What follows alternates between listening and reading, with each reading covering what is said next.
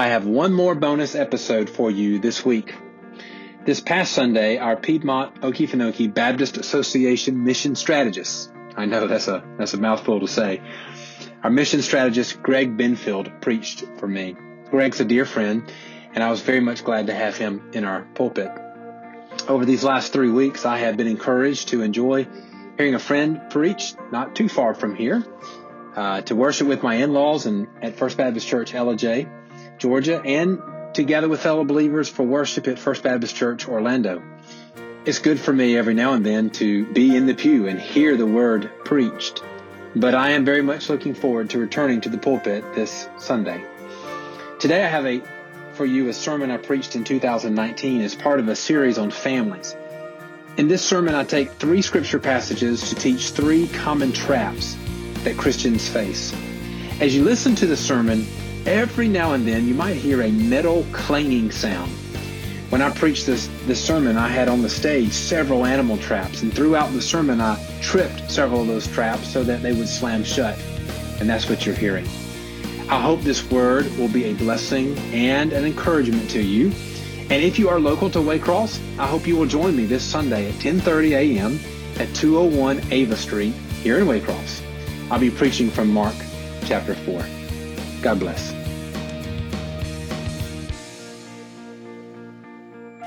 So it doesn't matter what you're trying to trap.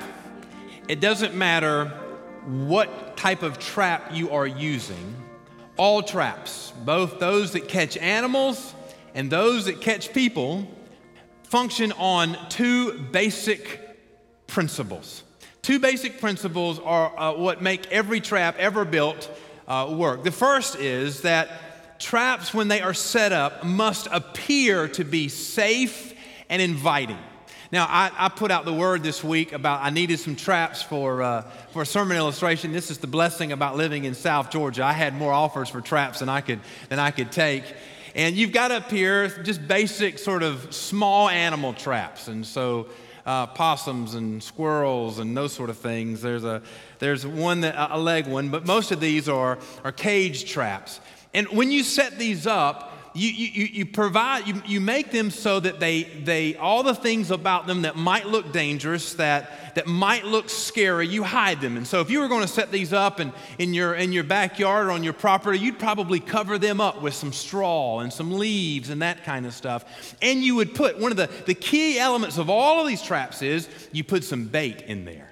Now, the bait changes depending on what you're trying to capture, but the bait is always something that is desired, that it attracts. And, and, you put the bait in there, and of course, you open the door wide, and, and it's almost like a free offering. Wherever you put it, and whatever you're trying to capture, when it walks by and it smells it in the air, maybe it sees it with its eyes, it looks like there's something that is good and inviting that it can have for free. And that leads us to the second principle of every trap. And that is traps are designed that once the thing that you are looking to ensnare is fully committed. That's why in the back of every one of these traps is the spring. And once the animal is fully committed, that's when the trap springs. You don't want it springing when they're at the door, they'll run away. You want the animal to come all the way into the very end.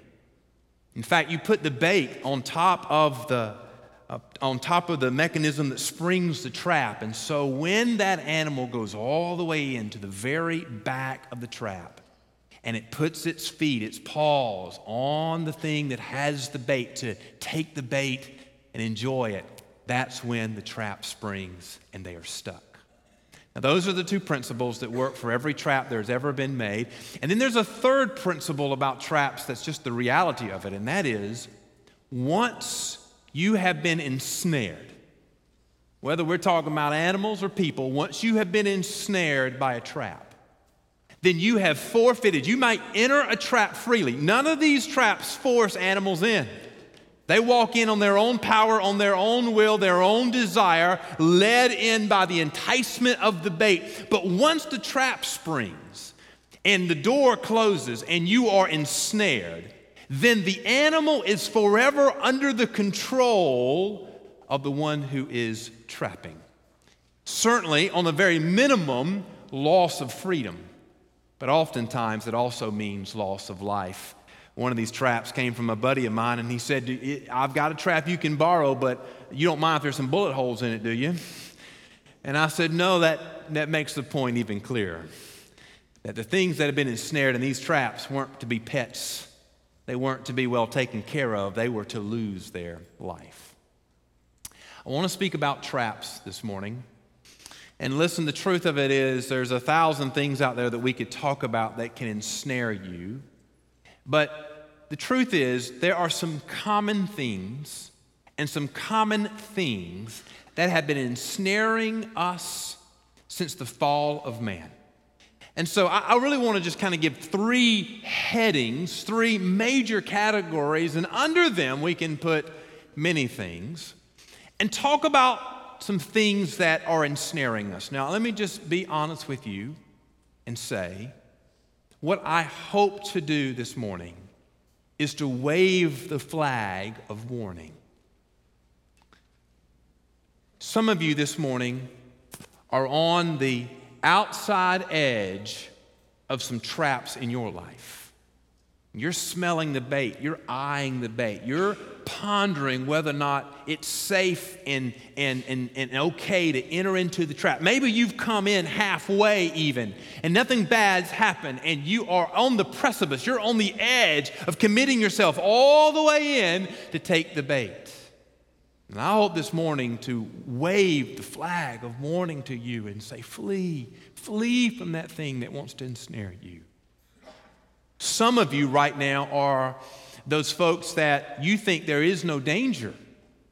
I mean, you're going to hear me say there's things out there that are ensnaring us. You're going to hear me say there's some bad things out there that want to uh, entrap us. But, but honestly and truly, you're just thinking, listen, we live in a happy world. There's nothing bad out there. And I want to awaken you, open your eyes to the things that are around us. In fact, some of the traps I'm going to share today are not things that I think many of you would even think are a trap. And then there's a third group today, and those are you who are already ensnared. I mean, you've already gone in, you've taken the bait, the door is closed, and you're stuck. And I want, we're going to end today with these three things pride, arrogance, and shame are the things that keep us from calling out for help to the one who can save us. And if you're in that group this morning, I hope you'll stay with me to the very end and you might hear how to be set free. Here are the three general ideas of things that ensnare. We'll take them one by one. The first is sexual immorality, the second one is worldly entanglements, and the third is a false sense of safety. Now, you're going to need to turn with me in Scripture several times this morning, so I want to begin in the book of Proverbs, chapter 7. Proverbs chapter 7, as you're turning there, I'll just tell you that the writer of Proverbs, Solomon, speaks a lot about warning and he generally is addressing his warnings to young men. And in this chapter of chapter 7, the primary warning he gives is to the danger of the adulteress. Now, he's speaking here to young men, and so he's, he's warning them of the danger of an adulterous woman. But listen to me, dear friends. This is not just to be aware of women who are dangerous of tempting us towards sexual immorality. There are certainly some men out there that are adulterous men. And there, there's the reality of giving ourselves to all sorts of sexual immorality. So I would put under this pornography and, and all those other things that anything outside of the God ordained expression of sexuality. And I want to read almost the entire chapter. In fact, why not just for good measure? Let me read the entire chapter to us this morning Solomon writes, My son, keep my words and treasure my commandments within you. Keep my commandments and live. And my teachings as the apple of your eye. Bind them to your fingers. Write them on the tablet of your heart. Say to wisdom, You are my sister. And call understanding your intimate friend, that they may keep you from an adulteress, uh, from an adulteress, from the foreigner who flatters with her words. And then he begins to describe the process. For at the window of my house I looked out through my lattice, and I saw among the naive, the, the naive, I, I, discerned among the, the, the youth a young man lacking sense, passing through the street near her corner. And he takes the way to her house in the twilight, in the evening, in the middle of the night, and in the darkness. And behold, a woman comes to meet him, dressed as a harlot and cunning of heart. She is boisterous and rebellious. Her feet do not remain at home. She is now in the streets, now in the squares, and, and, and, and, uh, and lurks by every corner. So she seizes him and kisses him, and with a brazen face, she says to him, I was due to offer a peace offering today. I have paid my vows. Therefore, I have come out to meet you, to seek your presence earnestly, and, and I have found you. I have spread my couch with coverings, with colored linens of Egypt. I have sprinkled my bed with myrrh, aloes, and, and cinnamon. Come, let us drink our fill of love until morning. Let us delight ourselves with caresses. For, for the man, for the man or her husband is not at home. He has gone on a long journey. He has taken a bag of, of money with him. At full moon, moon, he will come home. With her many persuasions, she entices him. With her flattering lips, she seduces him. Suddenly, he follows her and then he begins to describe the springing of the trap. Suddenly he follows her as an ox goes to the slaughter, or as, the one, as one into, into fetters to the, the discipline of a fowl, until an arrow pierces through his liver, as a bird hastens to the snare, so he does not know that it will cost him his life.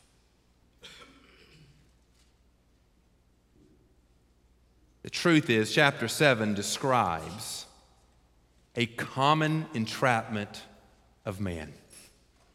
And that is sexual immorality. And I, listen, I was speaking to a, a, a father yesterday, and we were talking about just some issues that we were both um, dealing with and raising our children. And I, and I said to him, I said, You know, I, I'm struggling as a dad, just thinking about all the complexities of which my children are facing that I didn't face.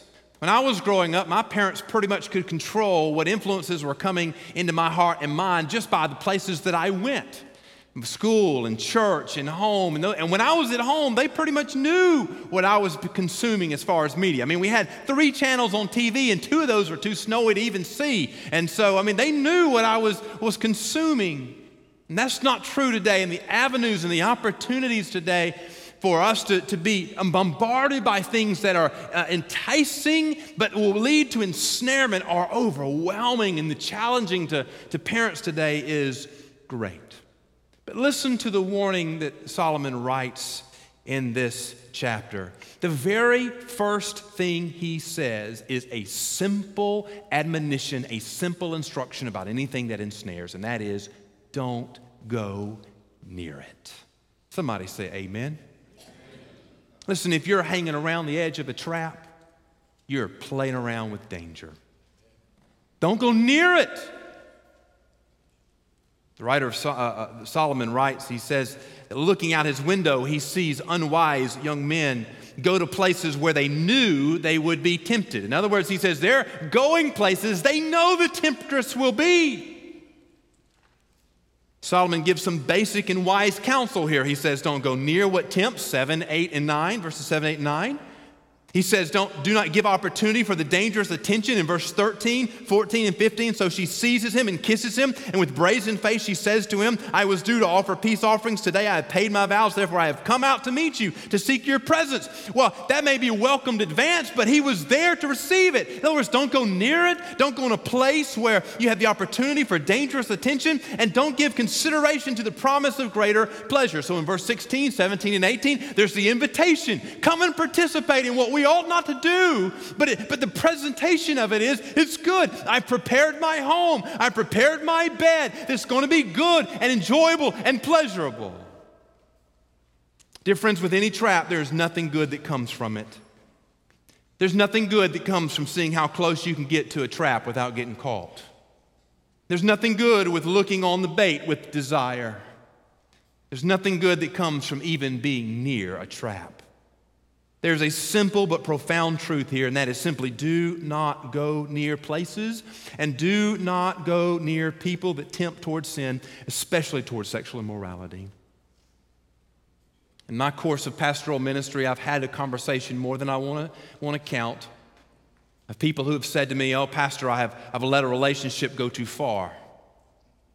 Sometimes they'll couch it in, I've, I've had an emotional affair. I've, I've talked too intimately. I've, I've spoken too, um, uh, too frequently with somebody other than my wife, somebody other than my husband that I should not have done. And my counsel to them always begin with sever the relationship. Don't go near them anymore. Whatever it costs you professionally, whatever it costs you relationally, sever that relationship because you're, you're, you're, you're, playing with danger. You're going into places where there is temptation. And the admonition of Scripture is run away from that. So often, falling into temptation begins with not being where you ought. You, you, so often, falling into temptation begins with not being where you ought to be. You remember King David fell morally, had an affair, even led to being, him being a murderer. And the Bible tells us that that affair began when all the men were out fighting war. And King David was back home where he should not have been. This applies to where you go and who you talk to and even how you talk to them. Dear friends, there is no married person here today that should be having an intimate or lengthy private conversation with another person other than their wife. That just ought not to be. There's no justification for that, and if you're participating, participating in that, stop it. There's no person uh, that no person should go where they know they will be tempted or spend time with persons that they know that will tempt them. In other words, we must actively avoid, even flee from temptation. But the second thing that, that, Solomon says here is that we ought to reject the lie that sin has no consequence. So look at what he says in verse 9, 19, and 20. So in verse 19, the tempter says to him, for the, for the man or her husband, in other translations, is not home. He's gone a long journey and he's taken a bunch of money with him. Now, in these days, there's no ATM, there's no check writing. So when you're going to go on a journey, you gathered up all the money you need for the whole journey, and that's what you took with you. So she's saying, My husband just left and he took a, a big old bag of money. He's going to be gone a long time. We don't have to worry about him coming home. In other words, the promise is we can do this and we will not get caught. Same thing every rabbit thinks when they walk into one of these traps, don't they? I think I can get a hold of that bait and get out before it snares. It's a common trick of every trap. Looks inviting, looks free, looks open, looks safe. Listen to me very carefully. Not getting caught does not getting caught does not relieve you from the consequences. If you're here today and you're participating in sin and nobody knows it, that doesn't mean that you're free of the consequences of your sin not experiencing uh, difficulty like financial consequences or anything like that does not relieve you from the consequences. Just because you can manage all the things in your life and still continue to participate in sin doesn't mean that you have avoided the consequences. All sin has consequences. Some sin has immediate, temporary consequences. Some sin may feel like it has little or no consequences, but all sin destroys relationships between each other, damages relationships between you and God, and forfeits the blessings of God. Do not believe the lie that you can enter a trap, enjoy the bait, and then escape without any consequences. And I would just simply say to you that sexual immorality brings about destruction. Look at what he says at the very end of this chapter. Verse 22, and suddenly. And suddenly, that's the, that's the springing of the trap. You thought you could get away with it. You thought you could enjoy something that you ought not to enjoy without any consequence. And suddenly, as he follows her, as an ox goes to the slaughter, as one, uh, as, as one in fetters or in chains to the, to, the, uh, to the discipline of a fowl, until an arrow pierces through his liver, as a, as a bird hastens to the snare, so he does not know that it will cost him his life. Fully committed. And once fully committed, the snare, the trap springs, and before you realize what you have done, you're trapped. All sin brings consequences, but listen to me very carefully. Sexual sin is the most violent of them all. Sexual immorality does greater damage than any other sin. I read the passage this morning out of 1 Corinthians where Paul says, Flee sexual immorality because, in part, it's a sin against your own body. And I just want to be honest with you, friends. Husbands and wives, Whenever you goes to Las Vegas tomorrow and squanders your whole, uh, everything your, your family owns and destitutes you financially, and they come home and they repent of their sin and they get right with God and they get right with you, you can survive that. Husbands and wives, one of you um, is uh, gives yourselves to drug addiction and it's awful. It brings all kind of destruction in your life, and, and you repent of that, and God heals you of that. You can rebuild from that. And yes, dear husbands and wives, you give yourself to sexual immorality, you can heal from that too, but it is a unique ripping at the fabric of the oneness of marriage like no other thing. It's a violently damaging sin. You cannot play with that. And by the way, those of you who are not yet married, you're ripping at that and tearing at that goodness every time you participate in sexual immorality outside of marriage. It's a trap promise of uh, uh, safety and, and ease and goodness, and yet it damages, it destroys, it ruins. Be wary, be careful of the trap of sexual immorality. Second trap, and that is worldly entanglements. Now, these, these next two are ones that I don't think many of you would even put in the category of ensnarements, but worldly entanglements. Take your Bibles and, and go to uh, Romans chapter 13. While you're turning there, I'll read you a passage out of Proverbs. Proverbs chapter 22, verse 7 says that the rich rules over the poor, and the borrower becomes the lender's slave. It was a common theme throughout Scripture. In fact, in the Old Testament, the law said that Israel was not to loan money to one another because they did not and they were not to borrow money from um, foreign uh, folks outside of the, of, the, uh, uh, of, of the nation because god did not want them to ensnare did not want to be enslaved the promised land and the promised people to anything or anyone else i hope you found it romans chapter 13 verse 5 paul is writing about our relationship to the world around us Romans 13, verse 5, he says, Therefore, it is necessary to be in subjection, not only because of wrath, but also for conscience sake. For because of this, you also pay taxes for rulers or servants of God, devoting themselves to this very thing. And then he gives some instruction render to all what is due them, tax to whom tax is due, custom to whom custom, fear to whom fear, honor to whom honor. And then he gives a very interesting statement.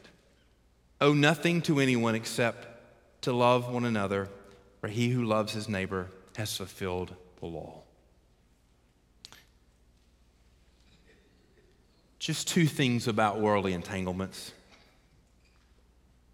The Bible has a lot to say without, about overly entangling ourselves in the affairs of the world. Now, primarily, I think both the Romans passage and the Proverbs 22 7 passage is talking about indebting ourselves so deeply and greatly to the things of this world that we become enslaved to the things of this world. And listen, dear friends, most of us in this room don't perceive this as a trap. But we're living in what they call a consumeristic uh, culture where more is always presented as better and new is always presented as better. And, and, and the promise of that is you can get more and you can get new just by signing another piece of paper, indebting yourself a little bit more, and you can keep up with the promise of the goodness of things. But when you ensnare yourself with worldly entanglements, it does two things to you. At first, it restricts your usefulness. Listen to me carefully.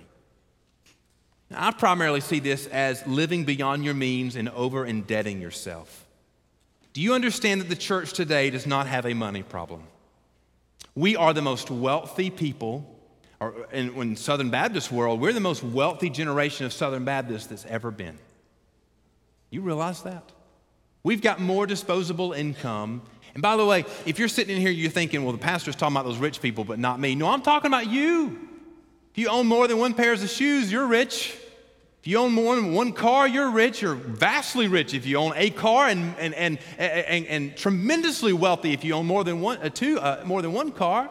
We're sitting in a building that we expected to be air conditioned and heated and lighted and all the other things. We're the most wealthiest generation of Southern Baptists ever lived. And yet, even during the Great Depression, they gave more to missions than we do today.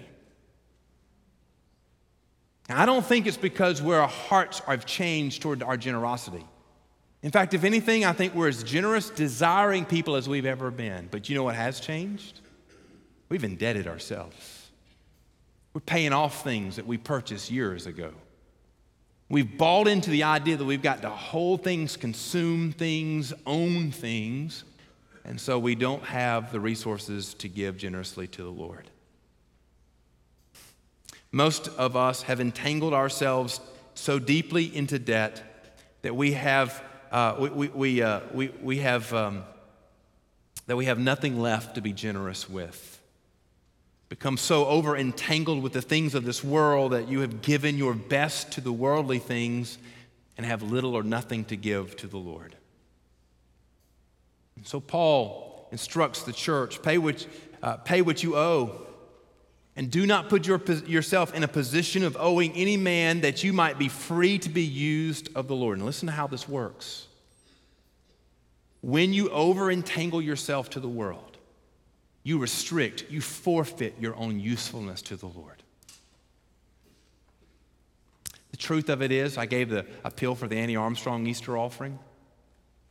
You know, the Lord may be stirring on your heart to give generously to that, and then you understand, well, I can't.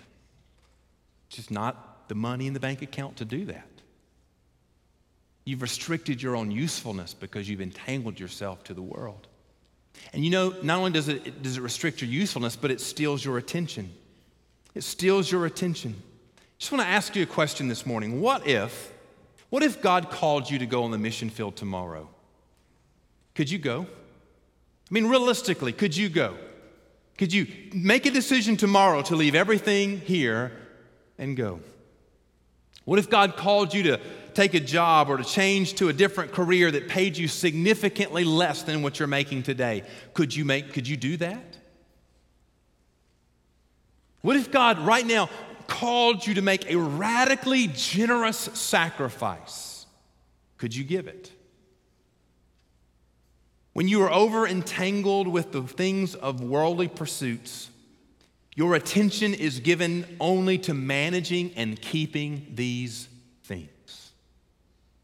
And therefore, these things control you rather than you controlling these things. You begin to work for these things rather than these things blessing you. Your attention, your attention should be singularly on how you personally and how your family can most honor God. So your heartbeat ought to be listen, God, if you call us around the globe tomorrow, we'll sell everything and go. God, if you'll call me, if you're calling me to take a job that doesn't pay me what I'm making today, but it's where you want me to be, I'll take that job. God, if you're calling me to be radically generous, I'll give anything I have. But frankly, if you give yourself to the trap of over entangling yourself with the world, the, the, reality is not only does it steal your usefulness, but it steals your attention. You're no longer praying, God, do you want, where do you want me to go? You're no longer asking God, what do you want me to give? You're no longer praying, God, listen, I'll do anything you're doing. You're just simply getting up on Monday morning to go to work to pay off the things that you bought yesterday. And your attention is given to worldly things. Listen, I'm telling you, folks, when you stand before God in glory, you won't care how many new cars you owned. Nobody will care how many square feet you had in your house or whether or not you recovered the floor, whether or not you wore nice clothes or had the latest iPhone or any of that stuff. It'll all be burned up anyway. But what will matter is did you give everything you had for the glory of God? When He called, did you say, Yes, send me? Were you obedient in every element of your life? Don't get entrapped in the ensnarements of this world. One last one. And this is what I'm pretty sure most of us don't recognize as a trap. And that is a false sense of peace and safety. Find in your Bibles 1 Thessalonians chapter 5.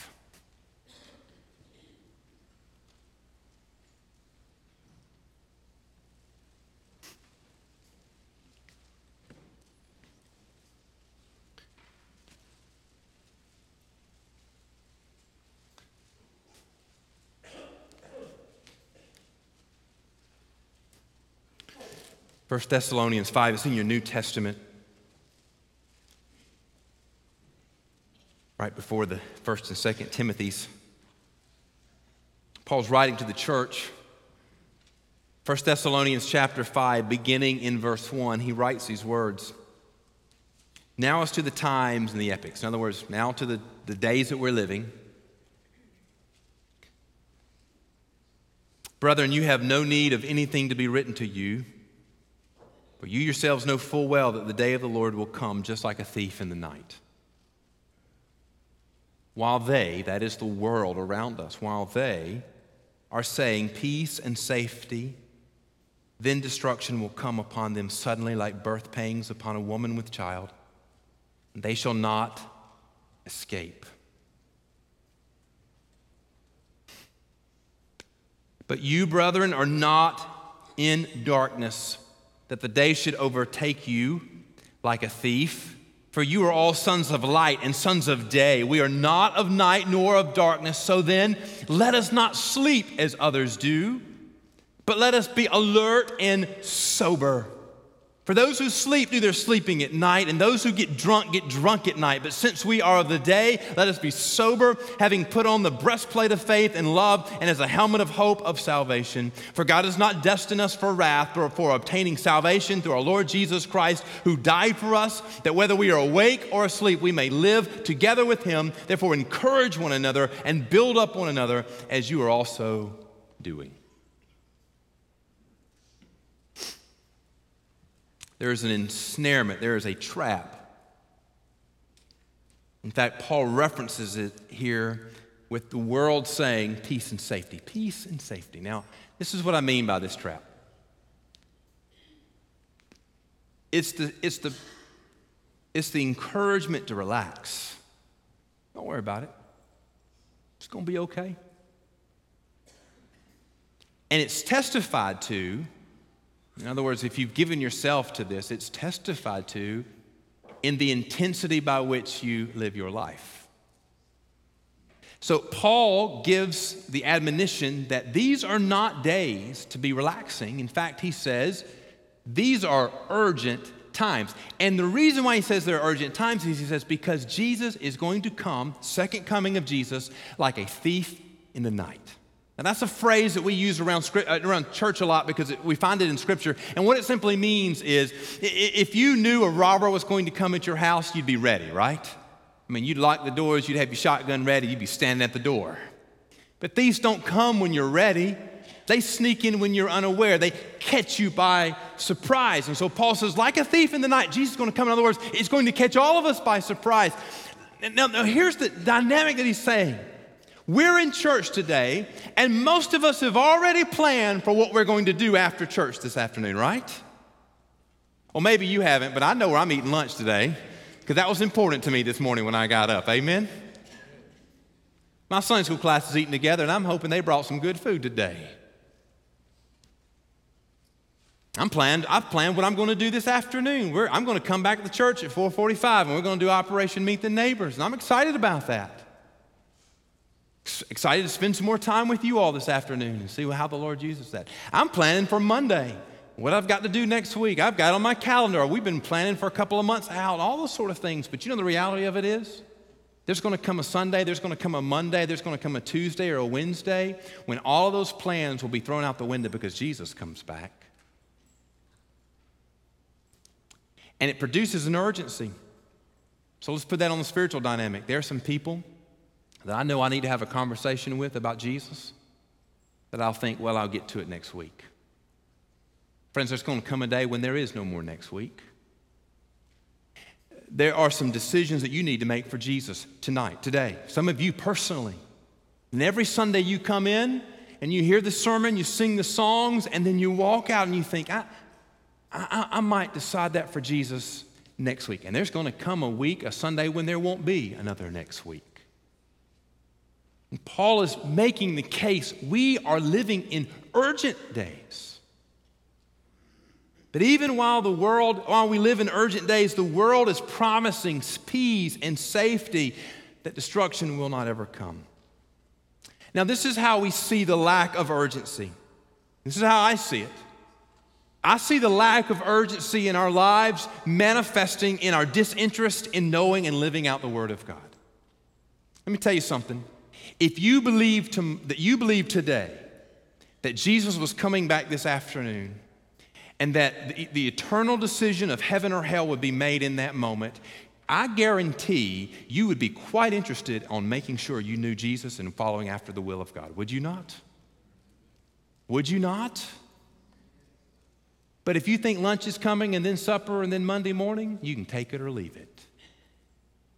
Peace and safety, the world says. Peace and safety.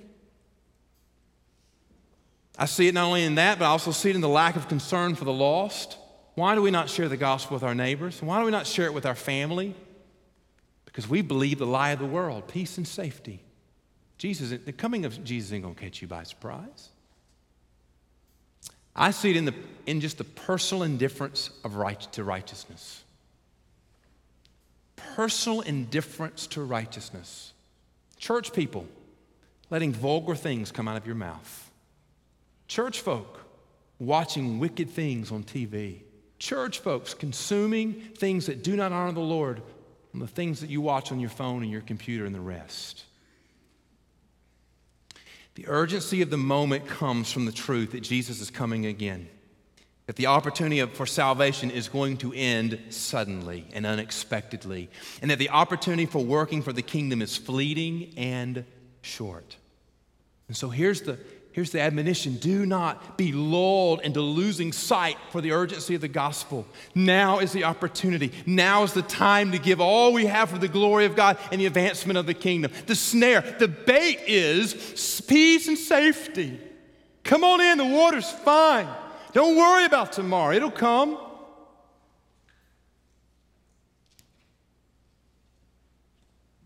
Dear friends, there is no time for disengagement. Paul references two things here. He references sleeping and drunkenness. Now, I hope none of you are drunkards this morning, but all of you sleep. I like to sleep. I want to get my seven hours every night. He recognizes that both of these activities are generally done at night. Now, there's a reason why he references nighttime here. Because we don't sleep, and hopefully, you don't get drunk during working hours right? The sun comes up, that's the time to be at labor, to be at work. Wake up and go to work. Sleep at night when the sun's down. Same as with drunkenness. I do not sleep nor get drunk during the day because that's the time for laboring.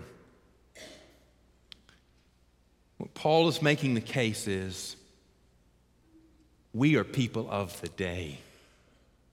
This is the moment for laboring. The lie, the trap is to relax.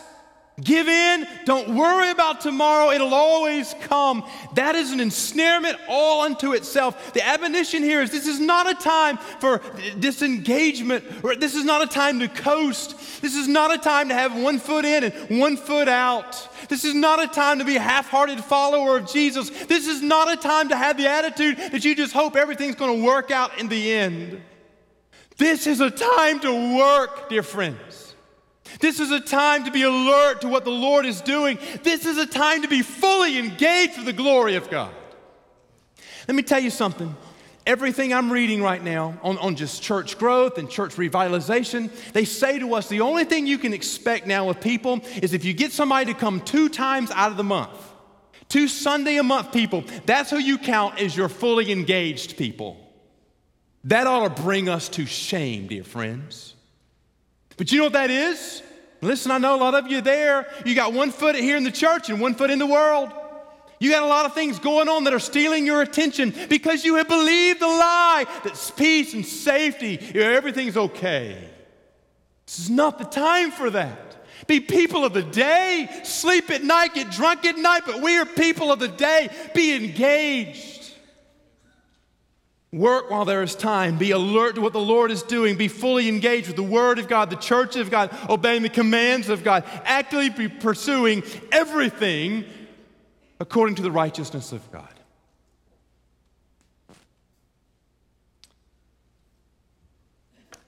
Boy, this has been a light sermon, hasn't it?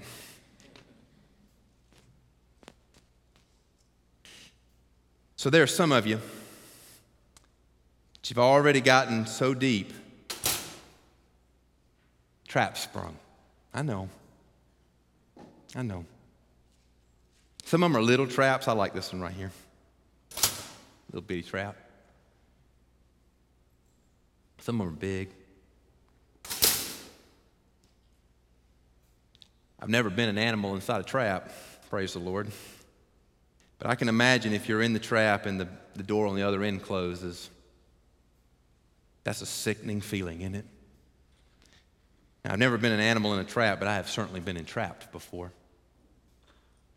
I've given myself to things that I thought were safe, only to realize that they were an ensnarement.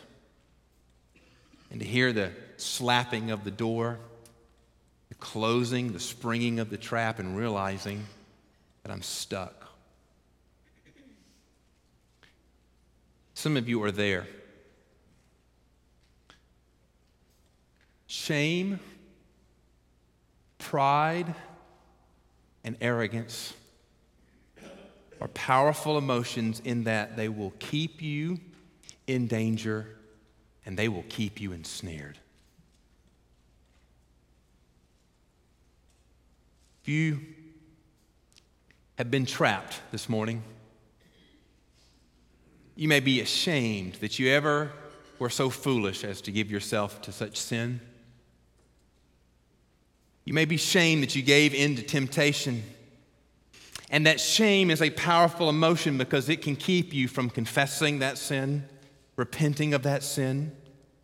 Shame can tempt you to try and keep your sin a secret. Maybe if you just be real still, nobody will know that you're ensnared. Shame will tempt you to try to keep your sin a secret and to keep that secret from become um, uh, and, and, and, keep that secret not only from those that you know, but as far as you can. And by the way, keeping secrets is a ensnarement all on its own. But shame will do is just keep you in the trap. Just be quiet. Wait for the trapper to come. Pride can cause you to ignore the warnings. Pride can make you confident in your ability to beat the odds. That's where most of us caught. I had a guy one time come to me and he said, he said, I'm making my living gambling. He was prideful about it. And I said to him, I said, you know, they publish in Las Vegas, Vegas the odds of the house. And if you don't know that, but they'll tell you, if you ask, they will tell you the odds of the house. And by the way, they're never on your side. The house always wins. He said, Oh, yeah, yeah, yeah. But I'm a professional. I thought you're a professional loser. The house always wins. What he's saying is, man, I've gotten close to the bait. I've gotten a little nibble of it. I've gone in the trap and I've gone out the trap, but I ain't gotten caught yet. And that pride is going to lead him one day to getting ensnared, to getting caught. By the way, it's why these traps have not changed over hundreds of years. You can preach this message a thousand years from now and you can use the same old traps. They just work. Pride makes you confident in your ability to beat the odds. Pride can keep you from heading, uh, can keep you uh, heading towards danger, even when you know it is not wise nor safe. And of course, arrogance. Arrogance can keep you from calling out for help. Arrogance can cause you to try and escape from the trap in your own efforts. Listen to me very carefully, friends. The only wisdom about traps is this run away. Do not play with them. Do not grow comfortable around them. Do not attempt to outsmart them. Run away. Why Paul says in 1 Corinthians chapter 6, flee immorality. It's not a call to get smart, to read some more books about it, to get educated, to be a professional. Flee, run away. And if you are caught, then you need to understand you must call on the only one who can rescue. Bible says, in fact, Jesus says in John chapter 8, if the Son makes you free, what's next? You are free indeed. The thief comes to steal, to kill, and to destroy. He's trapped and snared. Jesus says, I came to give you life and life abundantly.